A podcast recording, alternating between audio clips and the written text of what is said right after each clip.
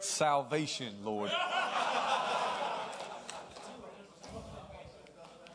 Phile, you know, phileo is actually the Greek word for brotherly love, but that's not the real love. Agape is the real love. So it's, it's, uh, I love it when men get together. Um, our first prayer request every time we get together, I always say when men get together, first prayer request should be what is going on with our credit card right now while our wives are away. Amen. Uh, I always make sure. Nah, I'm just kidding. Let's have some fun. Let me pray. Father, not to us, but to your name be the glory because of your love and your faithfulness. And you thought it would be a good idea before the foundation of the world that we would be here tonight. So we are. Sanctify us, Lord, in your truth, for your word is the truth. Somehow, some way, use this mess named Jack to draw men to yourself. Father, we're but a vapor.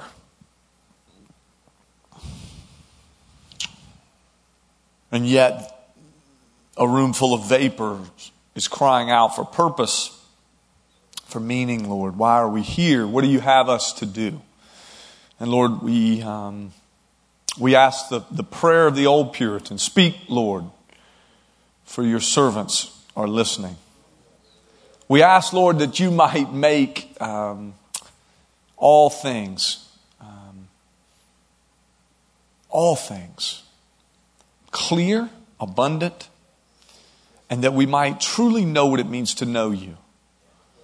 And um, I just pray, Lord, uh, thank you so much for what you're doing in and through this group. And we pray in the only name worth praying in Jesus' name. Amen. All right, have a seat, have a seat, have a seat. Uh, well, I want to tell a couple fun stories to start. Can we do that? Can we have fun? I, I, I, I love coming here, man. What a blessing you guys are, man. When we get a chance to be here. I, I, I told him, uh, both of them, when we were here earlier, I said, when I just, when I come in this parking lot and I, I feel the gospel, the Holy Spirit in this place. I do. I'm just being honest with you. Um, you be you, I'll be real. Amen. Okay. And I do. I just feel God's presence here. I think that you're trying, you know. Um, I think you're trying to do your best, Pastor. I think you're trying to do your best, and God honors our best. You know, I pray you get to heaven and you're out of breath. You know, when you get to heaven and you cross over and you finish and you couldn't go a day further, and God picks you up and says, Good job. Well done, good and faithful servant. I pray that for you. I pray that for you because that's um, the world we live in is tough, man. And um, um, I, I tell our guys a lot of times if your output exceeds your input, then your upkeep is your downfall. If your output exceeds your input, then your upkeep is your downfall. And so, as a pastor, I know many times um, your light is on E, and yet you're putting 87 in other people's tanks, or 93 in your case, because you do it right. And uh, I'm thankful for that. I'll give you a couple fun stories here. Um, uh, any Jets fans in the house? Okay, uh, I'm just kidding. I mean, forgive me, I'm a preacher. I like to know where the enemy is. Amen. I mean, I just like to know. I mean, I just want to know. I mean, so yeah, let's let's couple fun stories here. Um, first story, I, have told this before, not here, but I've told it before, and I think it's a, a, a good segue for uh, tonight and, and, just the opportunity to to know the Lord better and hopefully to walk through some things that I think He would have for us. Um, I, I, had the privilege. Um, what is it? Four years ago now um, our scouting department was slammed busy. We had all these people running around running errands, and so I was new um, uh, on the job at the time. I wasn't brand new, but I was new at my desk where I was, and so uh, our scouting department had gotten really busy, and so um, we had a rash of workouts, a bunch of people coming in to work out for the team. And so they had divided up different people that would pick up different players. So they came to me and said, Hey, Jack, we, are running out of people. Would you mind going grab um, one of, our, one of the, these guys that's going to work out. And so normally when you have workout guys, you, you, you, know that the math's against them. So, you, you know, you try to build relationship, but you understand they're up against a big number here to try to make the team. It's probable it's not going to happen. So we, I pull into Providence, actually, airport, and uh, picking up a young man, and um, look at this uh, this name that's on my phone, and it says you're going to pick up a young man named Malcolm Butler. So I, I pull in this this airport, and he gets in the car, and naturally, um, like men do, we related uh, on food. Amen. that was the first thing we did. I mean, we talked about food. I mean, well, what else do you talk about to break the ice? You know. He had recently just quit a job, and, and most people know this now because the story's gotten so big. He had recently quit a job at Popeyes Chicken and Biscuits to work out and then train for the National Football League. So we probably made it from Providence to Pawtucket just debating whose biscuits are the best biscuits. I mean, we went, we went Popeyes, we went Church's, we went through every different kind of biscuit you could possibly imagine. I think we just ended with a tie. But now that you guys have Chick-fil-A up here, boy, isn't the Lord good? Amen. I mean, I'm just telling you. I'm just telling you. I'm saying, anyway, uh, so Malcolm and I are, uh, you know, riding back and talking about anything from the South to things in football to his life to his story from West Alabama and all these things he's going through. And we pull up to the stadium, and obviously he had never played in a stadium like this before. And you could see in his face he began to get a little nervous. It's like, okay, we're here. Like, this is it. Like, I'm going to go work out, and we'll see how this goes. And he looked at me, and by that time I had shared with him what I do, and hey, I'm the, I'm the preacher guy, and you know, kind of talked to all this stuff. And he said, "Hey, hey, will you pray for me?" I said, "Absolutely, let's pray." So we close our eyes, and we're sitting in the parking lot. He's getting ready to go in for his workout. I put my hand on his shoulder, and I prayed, and he said, "Thank you, man. I'm going to need that." He goes out and does his workout, and uh, I wasn't actually at the workout, but my guess is it was pretty good. I mean, I don't, I don't, know. I mean, I know the goal of football is to have more points than the other team. But anyway, so this goes well, and so he calls me that night and he says, Hey, man, your prayer worked. I said, well, well, Malcolm, I said, God doesn't really work like that. Like, God's not Aladdin, you know what I mean, like a genie. I said, God's actually way bigger than that. He's actually consumed with how much He loves you and He's preoccupied with you. And He loves you so much, it's way bigger than the game of football. I said, He said, Hey, can you come over and pray for me again tonight? I said, Hey, brother, I'll be more than glad to come over and pray for you. I said, But if it did work like that, I'd be asking the Lord for lottery numbers. Amen. Just kidding. That's funny, but it's not funny. Anyway. So I, uh, I went over to the residence inn where we are staying. I walked in, we talked and prayed again and um, gave him a big hug and, and uh, left that night. And we hit a relationship off. And so I would text him verses and we'd talk about all this kind of stuff. So fast forward, obviously, to this play against Seattle you know, we're on the goal line and they scream out last minute to run, for him to go in the game. And so he goes in and we're kind of in a weird look. Um, don't want to get into a lot of football here because that's not why I'm here. But the point is we're in a weird look. And so they're, um, they're, they're in this spread formation and you've seen the play, so you know. And basically, uh, he jumps his play and he intercepts the ball. You guys know the history. So he comes over on the sideline and of course everybody's going nuts, right? And confetti's falling, and he's crying. I mean, he's like grown man, like tears crying, like snot going everywhere. I mean, anybody ever had a good, like lately, just a really good grown man cry? I mean, we, we like to have grown men like in moments, hole in ones and stuff like that where we're like, yeah, and we like grunt and act foolish. But like grown man cries are good too. So anyway, so he's grown man crying. And uh, he comes over to me and he says, Do you remember the residence inn prayer? And I said, Yeah, I do. He said, Do you remember when we prayed in the parking lot? I said, Yeah, I do. He goes, God is awesome. I thought to myself, I said, Wow. I said, Yeah. Independent of Super Bowls or independent of anything that's ever happened in football, I said, God is awesome.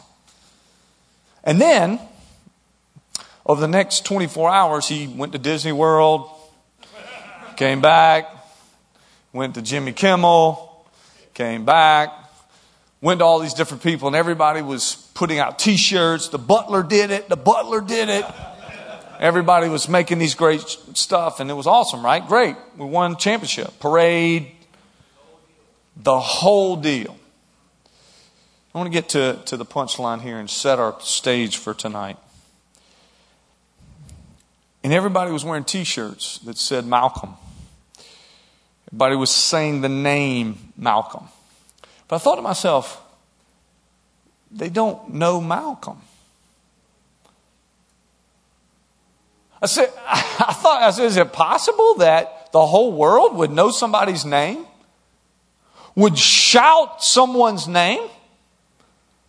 Would wear a t shirt with someone's name? Would, would get in a parade and shout out loud, Malcolm, Malcolm, and wave? Is it possible that the world would know someone's name, but not know them personally? And in my, in my living room of my house, I'll never forget it, I told my wife, said, knowing the person personally is way better than wearing a t shirt.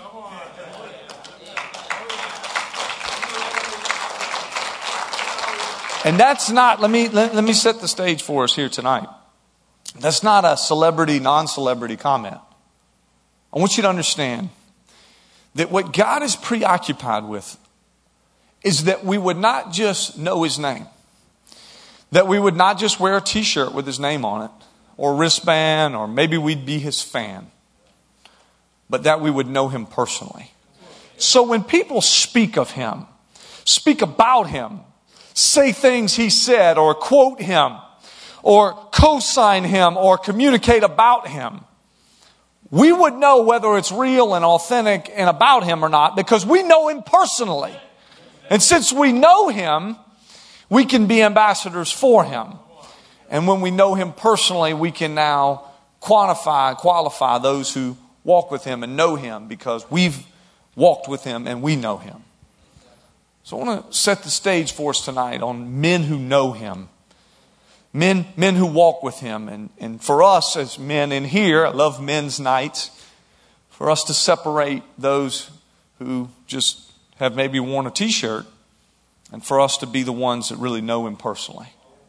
That's my challenge. That's my heart's cry for us tonight. We're going to talk about something very real tonight.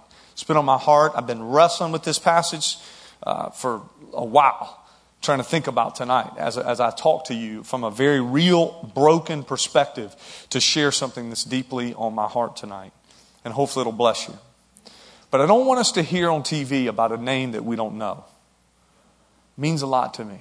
So I'm going to ask from my heart to yours tonight that we consider do we really know who Jesus is? Do you really know him? Do you really know him? Second story, and then we'll start. Last year, we were uh, training camp. And training camp is uh, hot, it's long. It's not that hot up here, really, though. I mean, I, I'm from South Carolina, so like, you know, there's days where they like blow a horn in South Carolina training camp, like off the field. Everybody, you will melt. Like the, the, the, the, uh, the thermometer says, uh oh. like it, literally, it's like too hot, you know, like stop, you know, so they have a horn that you like, everybody's get off the field. But it's hot, it's long. And we were three weeks into training camp last year uh, practicing open practice. Thousands of people are there. It's a great deal.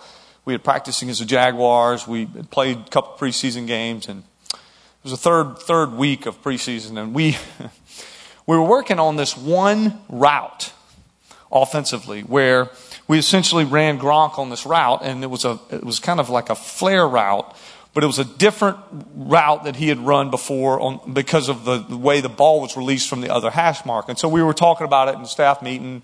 Bill's thinking about all these crazy things because his elevator goes way to a place I can't even see. Amen? Right? Anybody here ever thought I have elevator issues? That's me, okay? I get in these meetings and I'm like, I'm trying to email where they are, way up there. But anyway, so he says this, and, and this is this is the premise of, of, of my heart tonight. He goes to the groundskeeper and he says, Hey, we need to change the lines on the field to the go the opposite direction for something we're doing in practice. And I'm like, well, the lines are all the same no matter which way they go. I mean, we're going to be all right, right? And guy's like, well, man, practice is tomorrow. It's already like six o'clock at night. We got to go out there and redo the lines. And he's like, yeah, tell you, we're going to do the lines the other way. It's like, I'm the coach. You're the, you're the grounds guy. Thanks for coming out. It's, a bad matchup for you right now. you're going to do it the other way. So anyway, so this guy goes out there and changes the lines around, and we changed training camp around the whole that next day. The whole facility rotated. And what he was doing was he was getting used to Tom throwing on one side of the field, across the field at an angle, and this one route that Gronk was running where he would plant his foot and turn and look back. And when he turned and looked back, the sun would come down at a certain angle and he was getting used to, to Gronk looking back. So he wanted the angle of the field, the exact angle of our game field, so that when he planted and looked back and saw the sun, he would get used to looking in the sun and then bouncing off the sun and finding the ball. So we run this play in practice. Boom, he drops it. he's like, oh man, you know, so looks back in the sun. Next play, boom, catches it, looks at the sun, bounces his eyes off the sun, catches the ball. Do it.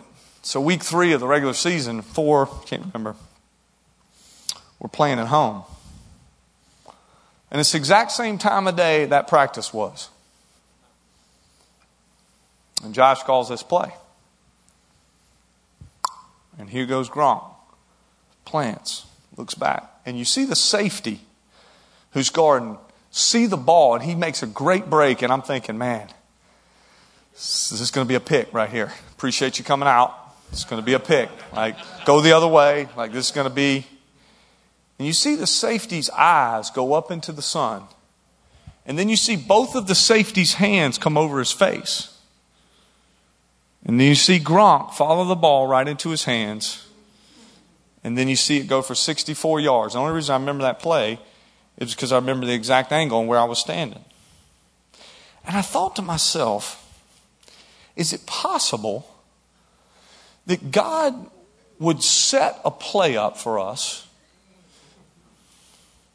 that would allow us to fail or go through a trial or go through pain, go through a challenging circumstance of blindness in the sun, go through a challenging circumstance of a difficult marriage, go through a challenging circumstance of addiction, go through a challenging circumstance of losing your job, so that the next time when you look in the sun and you get the news that you lose your job, and you're in a discussion with your wife late at night, you're able to look through the chaos and catch the ball and get upfield. And I thought to myself, if it's possible for an earthly coach to design a play to challenge us to look through the sunlight, then it would also be possible for a heavenly coach to design things for men, specifically for men, that challenge us and make us uncomfortable, that have us looking into bright light that makes us feel that we're confused, that gets us disillusioned from time to time, that gets us frustrated and downtrodden and asking questions and beating our chest saying, God, are you there?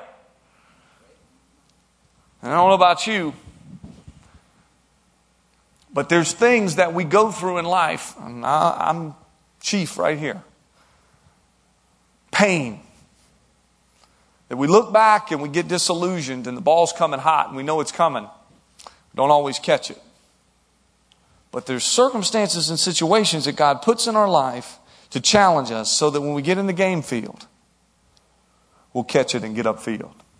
So here's what I want to talk about tonight amongst the men of this church. Because I believe great churches have great men. Not great because we're great, but great because we're greatly dependent on the one who is great.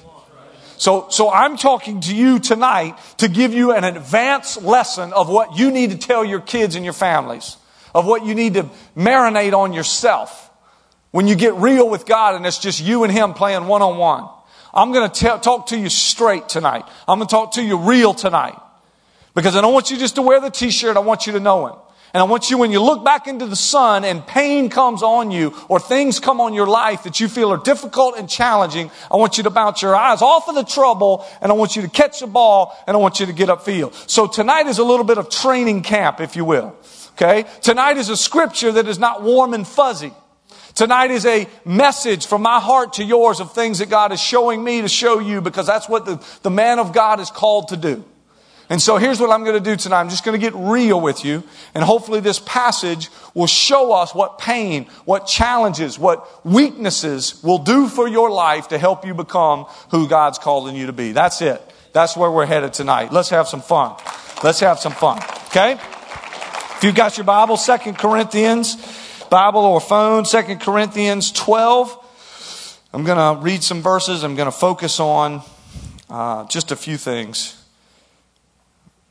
that I think the Lord wants us to learn from 2 Corinthians 12. I'll read 1 through probably 10.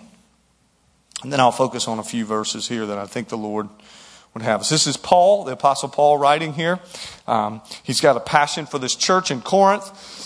I'll talk more about it in a second, but he's, he's got a passion for these people and he's writing a letter to them so that they can receive and understand the lessons and the testimony that he has for their lives, the things that he needs uh, for them to understand. And these are the same lessons that we need to learn and understand as men 2,000 and some change after this is written. So I pray that you'll receive this the way the Lord gave it to me because this is real, this is awesome, and this is authentic. Okay? Here's Paul writing to the people in Corinth. 2 Corinthians 12, starting in verse 1. He says, I must go on boasting, though there is nothing to be gained by it. I will go on with visions and revelations of the Lord. I know a man in Christ who 14 years ago was caught up in the third heaven. Whether in the body or out of the body, I do not know. But God knows. And I know this man was caught up into paradise. Whether into the body or out of the body, I don't know, but God knows. And he heard things that cannot be told, which a man may not utter. And on behalf of this man I will boast, but on my own behalf I will not boast, except in my weaknesses. Though if I should wish to boast, I would, I would be a fool. For I would be speaking the truth, but I refrain from it, so that no one may think more of them than he sees or he hears from me. So to keep me from becoming conceited, because of the surpassing greatness of the revelations, a thorn was given to me in the flesh. A messenger of Satan to harass me from becoming conceited. Three times I pleaded with the Lord about this, that it should leave me. But he said to me, My grace is sufficient for you. My power is made perfect in weakness. Therefore I will boast all the more gladly of my weaknesses so that the power of Christ may rest upon me. For the sake of Christ, then, I am content with weaknesses. Listen to me, men. Insults, hardships, persecutions, and calamities. For when I am weak, then I am strong. I'm going to set the stage for this. We, we, we serve in a consumer driven society.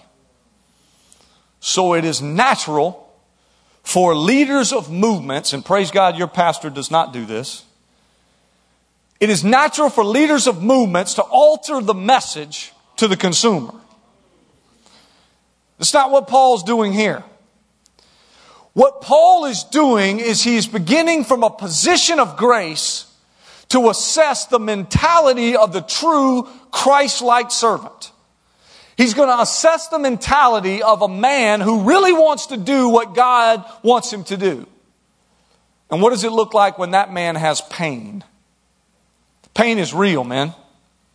Pain is real. And we tend to evaluate our lives from where we are currently to our desired destination.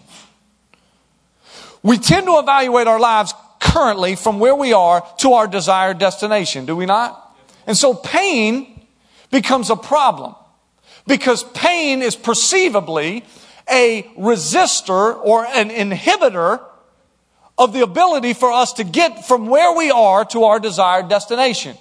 And so we see pain as a problem. We see pain as, as chains that are on our shoulders. We see pain as weight that is on our back. We see pain as something that's holding us down from running the race the way we think God would have us to run it. And what's happened across America is that pastors have stepped to pulpits and said, God doesn't want you to have pain. Pastors have stepped to pulpits and said, God doesn't want you to hurt. Pastors have stepped to pulpits and said that pain is on this side and God is on this side. And so we've naturally become men, if I will, men who desire to run from pain and desire not to understand what pain can really do for us. But let me introduce you to a man who's a manly man, can I? Paul, beaten 40 lashes minus one five times. Don't think there's anything sissy about that naked in the streets, brought before councils, gossiped about, talked about all over the city. As a matter of fact, in this very city, Corinth, his name was all over the place. We know from history that uh, after Paul left Corinth the first time, check this out. After Paul left Corinth the first time, right before he left, he was called up in front of some elders, some people in the town. They were the false teachers were saying, hey, this guy really isn't who he says he is. This guy's, you know, basically they were saying he's full of crap. Well, who is this guy? And so Paul stands up because at this point he's got a following and he's made a difference in a lot of people. And he stands up in front of this, this, this mock council, these, these false teachers who have uh, said that they want to run his name down. Okay, so Paul stands up. And when he stands up, he says, Who will speak on my behalf? And no one, no one stands up on Paul's behalf. So after sharing the gospel with people in Corinth, he walks out of Corinth on his first trip, brokenhearted. Because his very friends who said they were with him, they hid when it was time. So Paul writes back a second letter.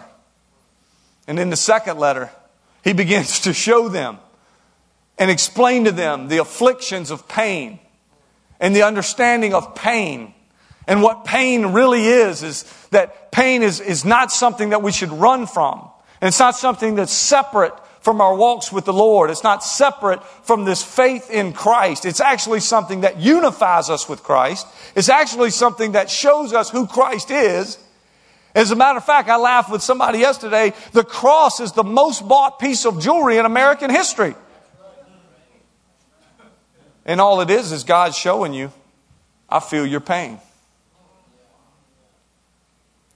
So if God, in all of his mastery, would say that pain is a part of this culture, pain is a part of this life, and, and pain is a part of my plan for you, because nothing happens outside the will, the will of God. There's no oopsie. God is not on his chair going, man, I hope it works out down there in Seekonk. God is intimately intimate on every detail. He's intimately accurate. His, his, his, his plans are perfect. There was no change. There's no eraser on God's pencil. So if pain was a part of the plan, then what is God doing through pain? And let's get real because there are people in this audience, in an audience this size, that are going through pain walking in this door. You walk through this door with pain. You went to bed last night with pain physical pain, mental pain, spiritual pain, emotional pain. You have pain that you don't want to talk about, pain that you talk about all the time, pain that you're preoccupied with, pain that you're trying to delay. And I have it too. And I'm not going to be a short-sighted preacher and stand up here and tell you that pain is not about what, uh, not a part of what God has for you. God has pain in our lives to unify us with the gospel and unify us with Christ and sanctify us and make us more like Him and less like, less like ourselves. To, to, to sanctify us and make us into someone who He has us to be that we are not currently. My, my wife and I tell each other all the time God is preparing you for what He has prepared for you. God is preparing you for what He has prepared for you. And part of that is pain. Paul picks up his, his pen and he writes back to these people who've turned their backs on him in the Las Vegas of the ancient world. It was very frequent to see a priest in the Corinthian era at the top of the hill with an orgy beneath him. This is a godless town, a place of ancient history which had completely turned their back on, on God at, at all. And Paul comes in and makes a difference, and everyone knows that it's real and they know that it's God. And then when Paul leaves, they go, See you later, buddy. We're back to our old ways. And Paul says, Well, maybe prosperity isn't how you'll listen. So maybe I'll minister to you, remind you of who God is through telling you about pain. So he picks up his pen and he writes this. I want to look at what he says and I want to relate it to us and I just want to be real. That's what I want to do tonight. Let's look at this. Let's skip down to verse 7. Paul's going to talk about a thorn in the flesh. This, this stake, the, the actual Greek word is, is a stake. A stake. Why would God allow us to have pain? Why would He allow us to have it? Let's look at what Paul says. Why, what are the intentions? What are the intentions of pain and challenges in our lives?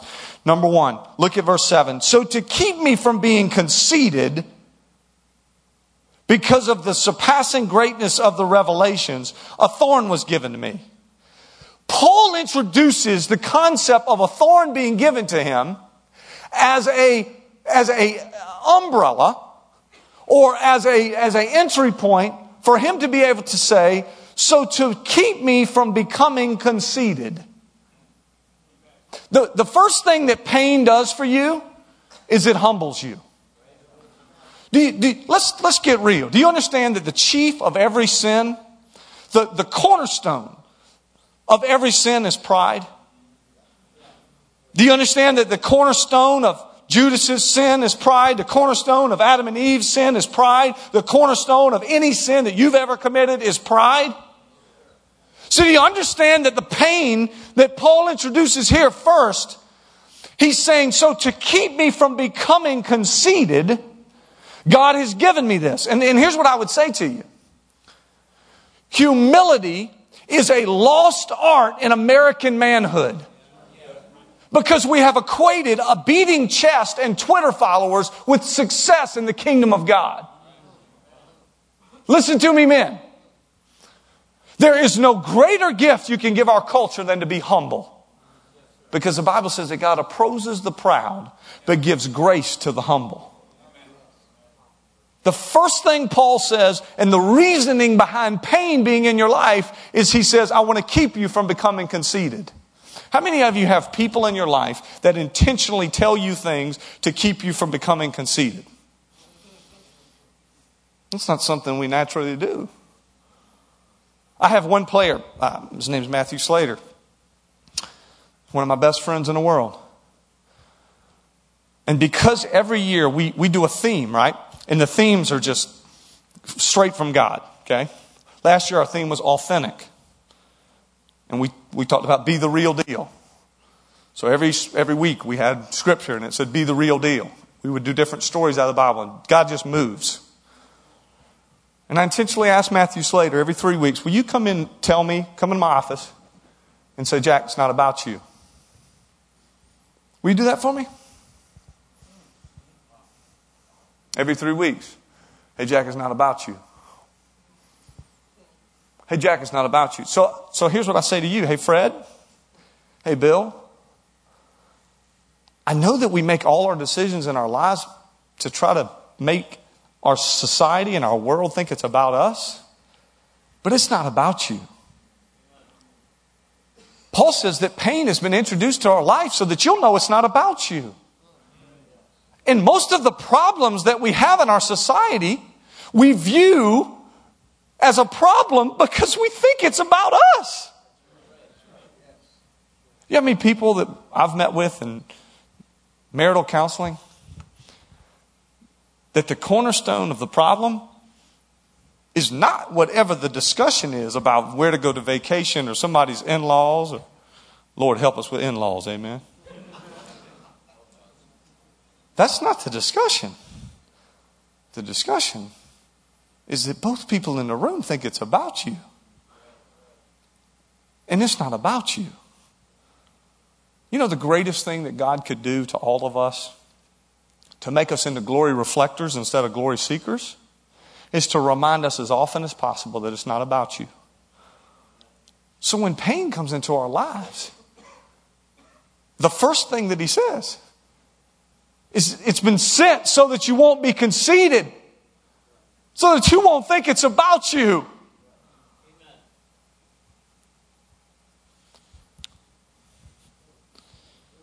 I mean, if you want to make a difference in our culture today, you got to come to the end of yourself. Some of you probably haven't done that yet. If I can just be real. I spent most of my life before I was a believer walking in this room and saying what this room needed to hear. And walking in this room and saying what this room needed to hear. And walking in this room and drinking what they drink and walking in this room and wearing what they wear. And then I found that in an effort to go in every room and do what everybody else was doing, I didn't know who I was. God is going to institute pain in your life primarily because He wants you to come to the end of yourself. Because the place you will cry out from with the most genuine voice is not from the top of the mountain.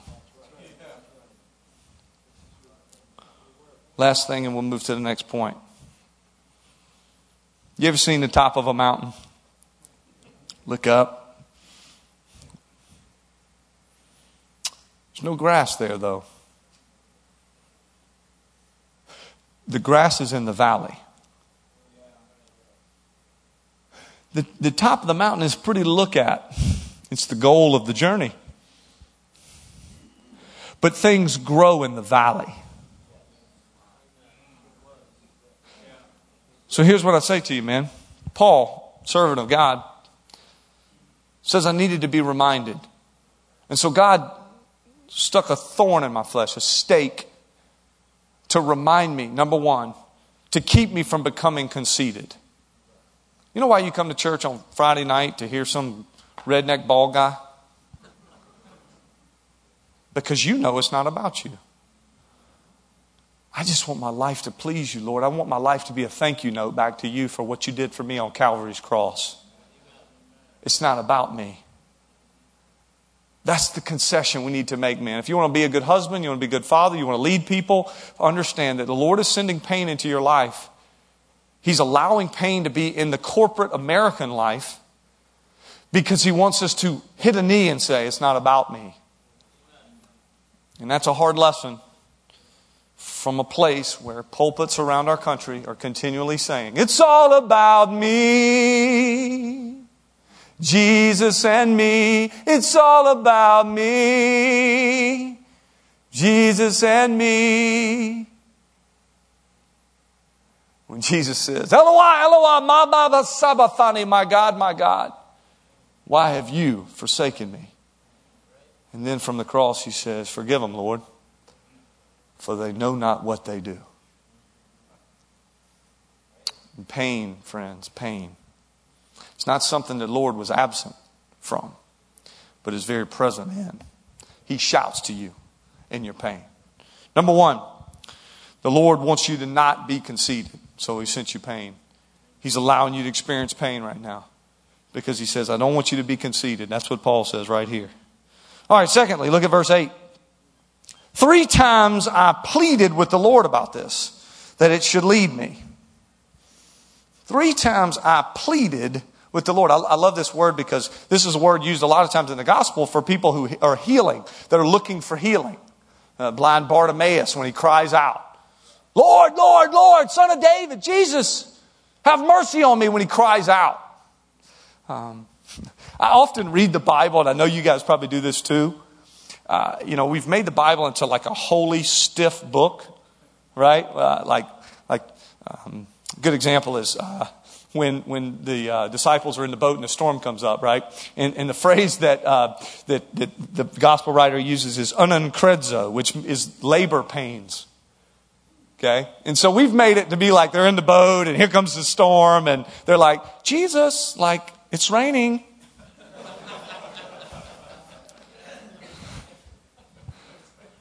and, and that's not the way this went, okay?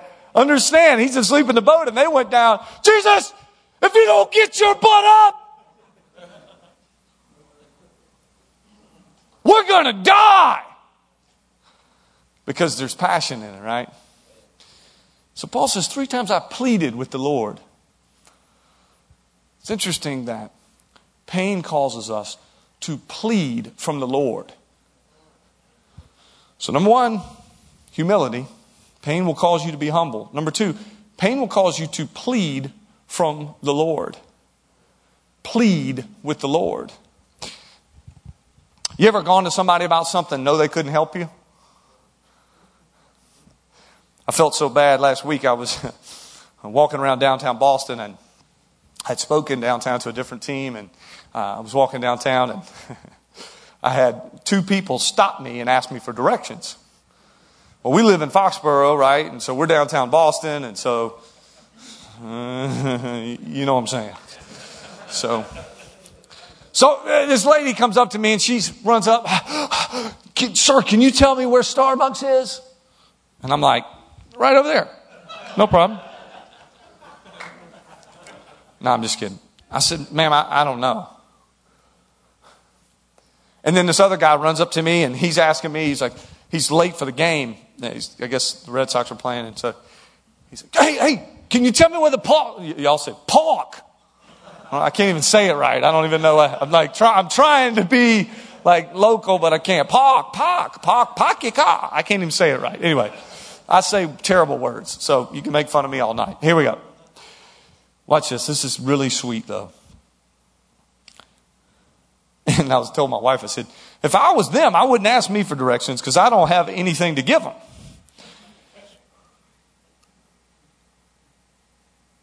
But we ask things for directions all the time that don't have anything to give us. When you go to your 401k for purpose, it doesn't have anything to give you. When you go to your job for identity, it just doesn't last long enough.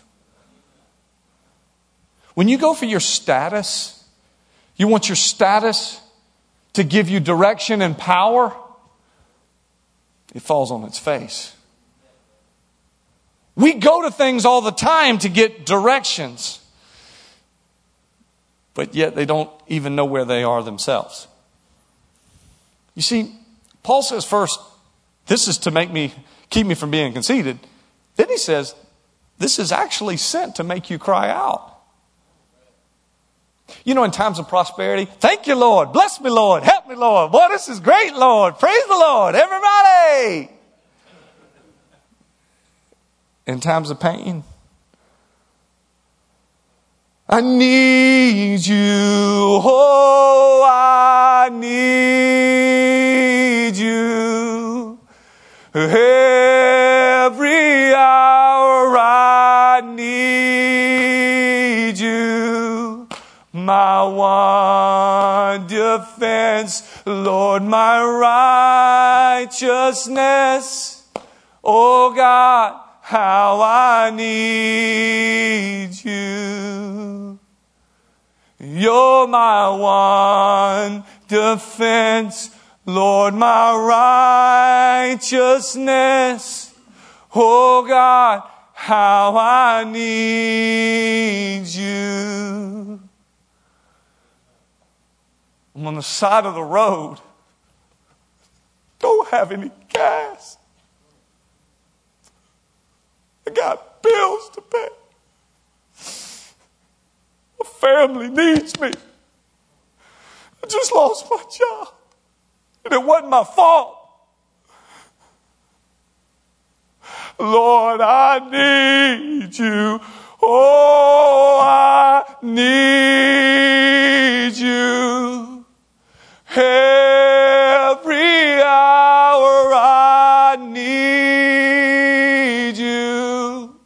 my one defense, Lord, my righteousness. Oh God, how I need you. Pain makes us cry out to the Lord.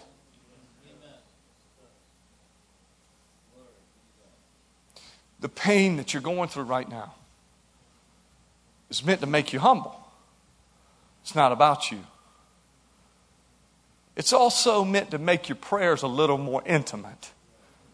Because the can you help me, spare me, loan me Aladdin God is no good when you're on your knees like that. Cross engaged the disciples. It even engaged a Roman centurion. Check Mark 15 out when you get a chance when you go home. Why did, why did, it, why did it bother him so much? Jesus is on the cross and, Father, forgive them, for they know not what they do. Into my hands I commit your spirit, my spirit. And this centurion who'd watched people die his whole existence, I mean, that's his job says, Surely this must be the Son of God. Because there's something about the way you call out to God in your pain. So, number one, your pain has been given to you so that you'll be humble because it's not about you. Number two, your pain has been given to you because you need to cry out to God because it draws you to the Lord. Three times I pleaded with the Lord. Now let's look at this. Look at the next, next part. Verse 9. But he said to me, and this is God speaking to Paul. By the way, I always laugh about Paul. Paul. Paul's so humble. But Paul's got like some major street cred, okay? I mean, as an evangelist, I mean, this joker met Jesus like face to face in Damascus. Like, can you imagine like a deacon's meeting with Paul and Timothy and these guys are sitting around and they're like, hey, well, I think we should listen to this song. I think we should do this. And he's like, hey, did you see Jesus on Damascus? I did. We're going to do this song. Amen. That's funny right there. You can laugh later. But my point is, Paul's got some major street cred because God speaks to him and he's caught up in the third heaven earlier in this, this same passage. But listen to what he says that God told him. Verse 9. But he said to me, My grace is sufficient for you. Number one, your pain speaks to the fact that you need to be humble. Number two, your pain draws you to the Lord so you'll cry out. Number three, your pain allows for the display of God's grace. Holly and I, when we were first married, um, actually, our anniversary is uh, this Sunday 12 years. Man, 12 years, man. Praise God. You ain't got to clap. You ain't got to clap. I'm some dirt God's been good to. I'm telling you, I'm in the married up club. I am in the married up club. Many of you are too. Okay? The righteous fox. That's who I'm married to. Cha-ching. She's all that in a bucket of chicken. Okay? Whew, blessed. But we're first married, we're in ministry, right? So you got nothing. Okay? I'm going to seminary. I'm studying God's word. I'm, I'm trying to you know. So I'm like, hey, let's go out on a date for our anniversary. Okay, so where do we go? Ruth's Chris. Hey, yeah. All the men said, you know. Okay. So we go to Ruth's Chris because I had a gift card. yeah, you like apples? How about them apples? So we go to Ruth's Chris, and uh, it was raining crazy that night. Raining. I mean, sideways rain. And I was working at the University of South Carolina and working with the basketball team, and so we go into this Ruth's Chris. It's actually like a connected with a hotel. We go in there. I'm like, baby, get whatever you want, as long as it ain't over hundred dollars.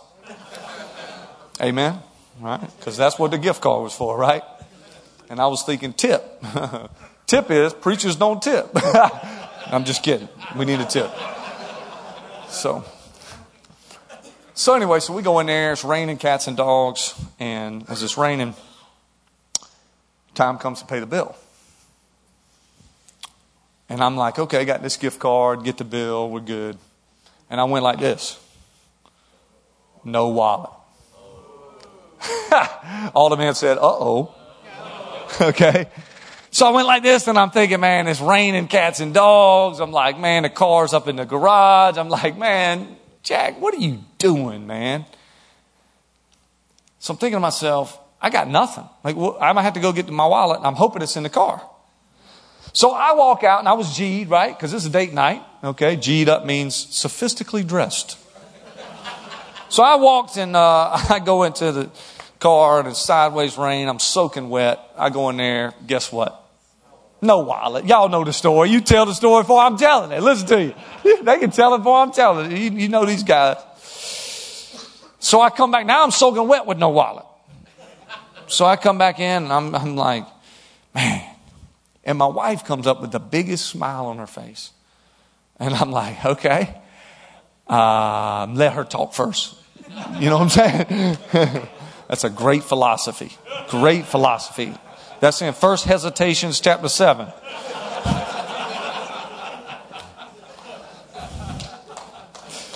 That's funny. So she says to me, you're not going to believe what just happened. And I'm got, got water dripping off my nose. And I'm like, what, honey? She said, Coach Duckett, one of our basketball coaches at South Carolina, he just paid for our meal. One of our basketball coaches was also on a date night, and the other, he was in the corner booth. Didn't see him, didn't know he was there. I'm soaking wet. Water's dripping off my. And now I got to go tell him thank you. So when I walked over there to tell him thank you, I said, can't give him a hug because it's like, you know, you know. I always tell my girls at night, you know, take a shower so the fungus will not be among us. So I, I, got all kind of stuff going. I'm like, I can't give him a hug. So I walk over there. His wife's name's Latita. I said, Coach, you have no idea. Thank you so much. He said, No problem. I said, No, no, no. You don't understand. And I got ready to say, didn't have my wallet and go through the story, you know. And he said, Jack, I love you. Good night. So I walked back to the car all this. And, and I got in the car and I sat there and I said,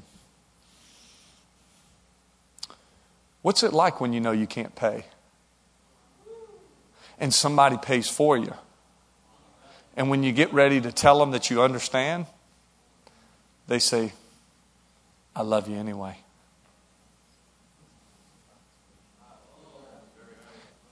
I thought to myself, isn't this a picture of the grace of God? That we're trying to, to figure out how to pay. And, and can, can I go to church? Can I quit cussing? Can I donate to something? Can I love my, can I, can I? And God says, Your righteousness is like filthy rags. But my grace is sufficient for you.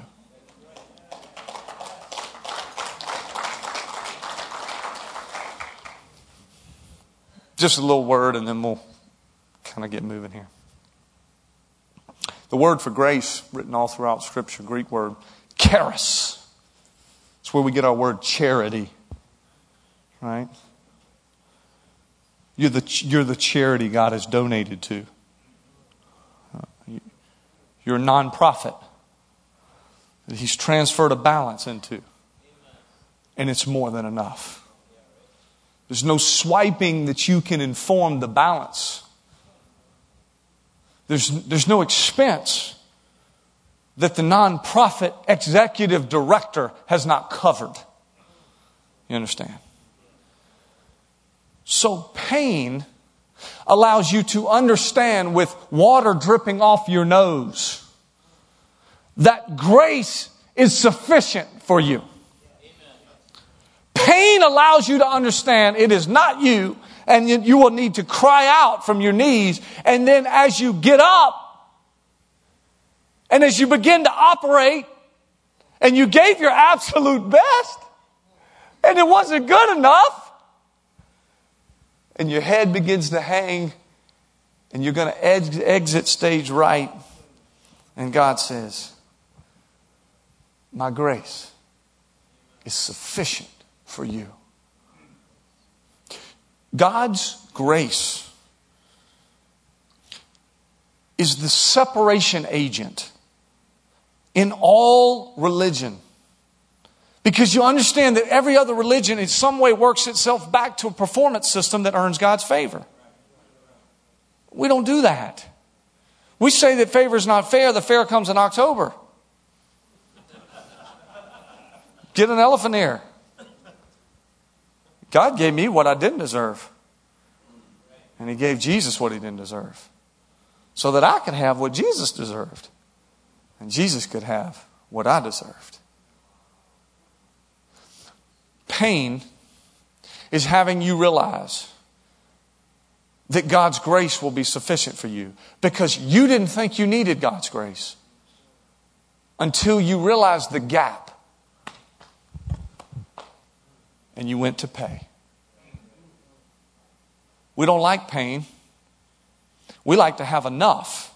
And we like to walk in with our card and say, charge it to that. But isn't it embarrassing when he calls out in front of the whole restaurant and he says, This card is not valid? Do you have a different one? And then what do you do? You reach deep, right? And you grab another one. Yep, that one. Um, sir, this one isn't valid either. And Jesus just comes around and says, Your money's no good here. My grace is sufficient. But you have to understand your own insufficiency before you appreciate the sufficiency of Christ.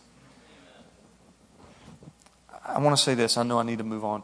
You understand what it's going to be like when you stand before God? When your lip is quivering and you're in awe of His majesty? Hey, Chris, what do you have to say for yourself? Uh, uh, uh, I'm, I'm, uh. And Jesus comes in and says, He's with me.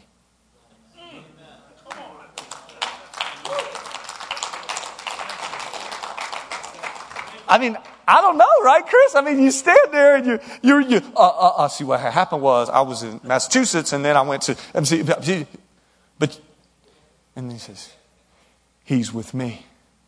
What does your back do at that point? I'm with Him. Yeah. Because you know His grace is sufficient for you. But you have to have the trembling lip, the insufficient card the gift card you can't find before you appreciate. And that's what pain is. Pain is the insufficient gift card that you thought was enough, but it won't cover the bill. God gives you pain so that you can be humbled. God gives you pain so that you can draw, He can draw you to the Lord, to your knees. God gives you pain so that He can display His grace. And lastly, God gives you pain so that He can reveal His power.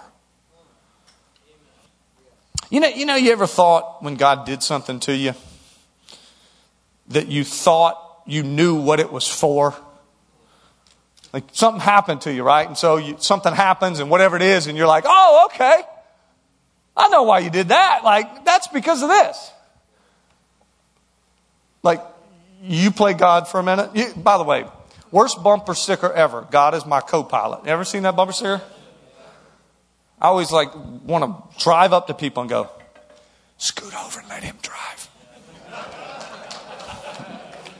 I, I'm sorry. Randomtangent.com.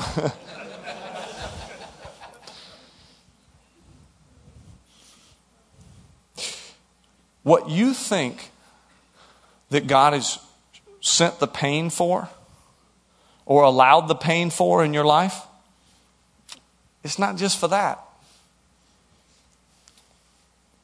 It's for something even deeper and different than you ever thought it was for. Give you a testimony and then we'll wrap up. I'm in Kansas City, Missouri. I'm in a Bible study. Security officer comes to the door, says, Hey, got to come downstairs. One of your players who's got a gun. I ran downstairs on the other side of a brand new car. One of our players takes his life in front of me. Ran on the other side of the door. I held him in my arms. We had signs of life on the scene. Thought that it was, he was going to make it. He did. Young man's name was Jovan Belcher.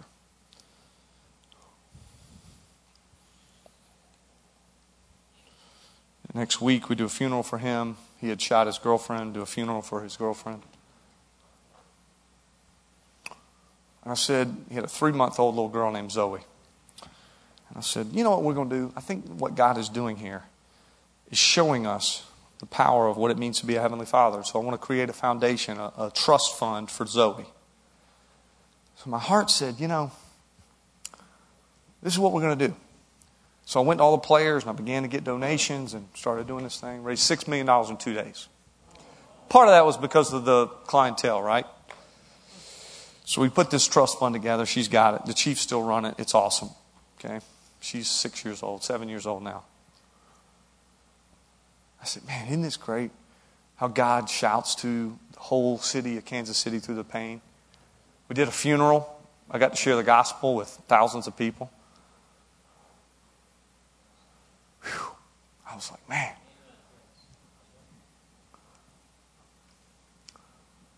I said, man, the Lord really, in a painful moment, allowed me to have some ministry. And I said, man, this is, this is, this is why God brought me here. This is why I'm in Kansas City, Missouri, because I was supposed to be here for this moment in this pain. December of that year, our whole staff got fired owner was a strong believer, Clark Hunt, come to me, said, Hey, you're going to stay on staff. Good. I want to keep you here. So I prayed about it. Okay, good. I get a phone call from Bill Belichick. Never talked to him in my life. He leaves a voicemail introducing himself, which I thought was that's kind of crazy. So I call him back. He said, Hey, we, we just had a young man who was accused of double murder. We've never had a chaplain before. We've never had anything like this. He said, Would you, would you consider coming? I said, Sure. So I left Kansas City and I flew here. And I get here. God begins to do ministry people begin to get saved. I go to the prison, meet with Aaron, and have conversation with him. I get word three years later, whatever it is, that he's committed suicide. I'm standing in front of a team that has had a teammate commit suicide.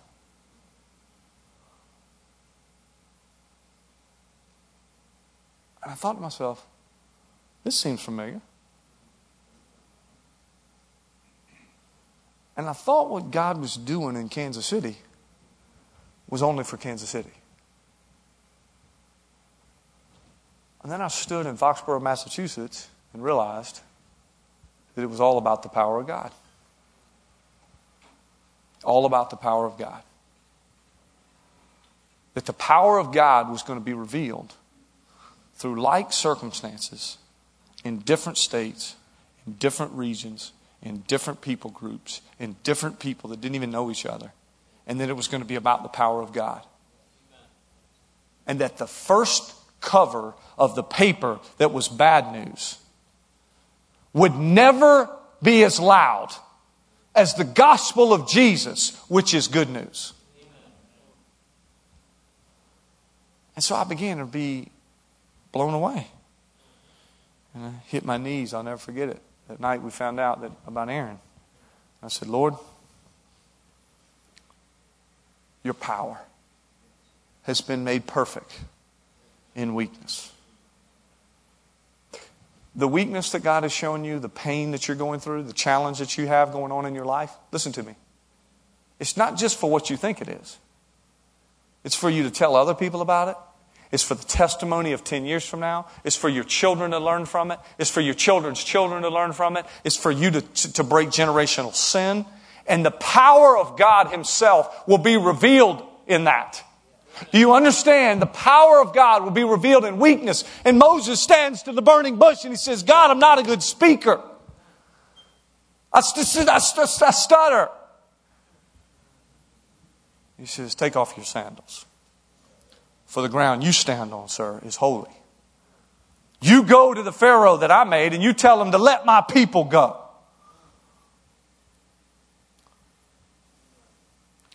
And one of the greatest stories in the Bible is birthed. Ultimately, to head to that last plague, right? Where there would be blood over the door, lamb's blood over the door, where the people would be set free because of the lamb. Stuttering preacher before a bush that was not consumed with excuses of weakness. And God said, My power will be made perfect in weakness. Let me give you modern manhood. We'll get out of here. I want you to hear this, church. Modern manhood is not standing in front of your business and beating your chest and saying, Look at me, I make money, my suit's got my name in it. Modern manhood is not telling others about how perfect your plans are.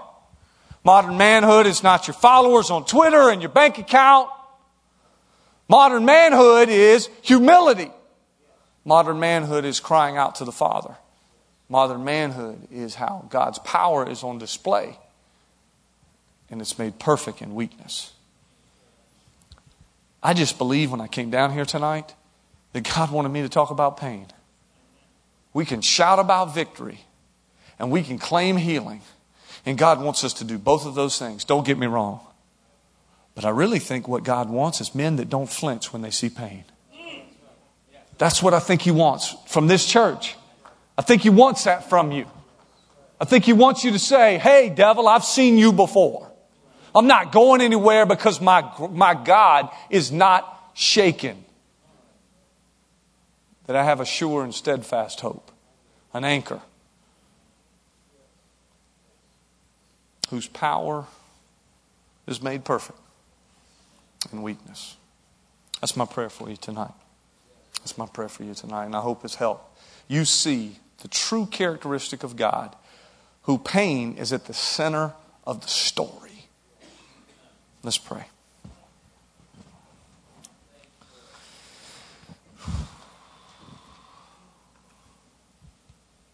Lord, I need you. Oh, I need you. Come on, man. Every hour I need you. My one defense, Lord, my righteousness. Oh God, how I need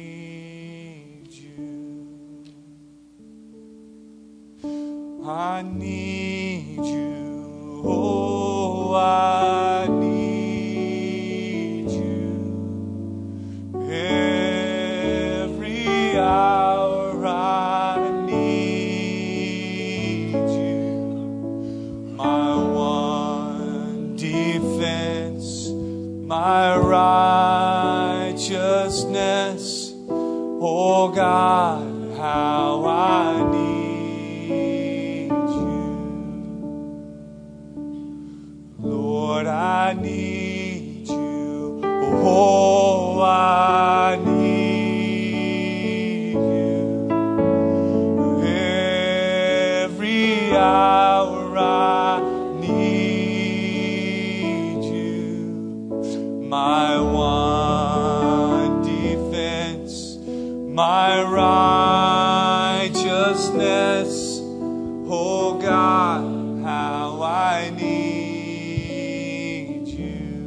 Everybody to their feet. I need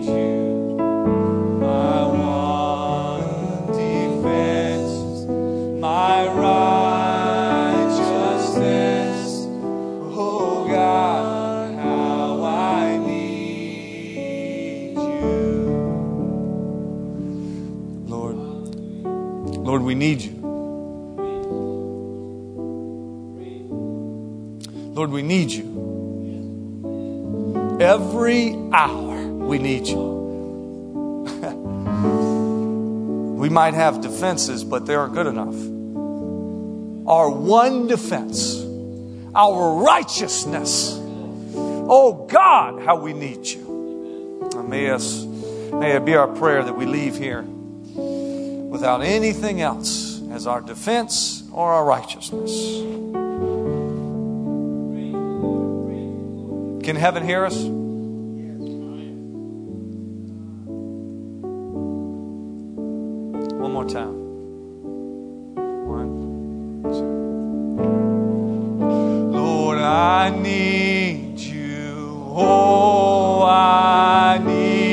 Church. Come on, church. Come on.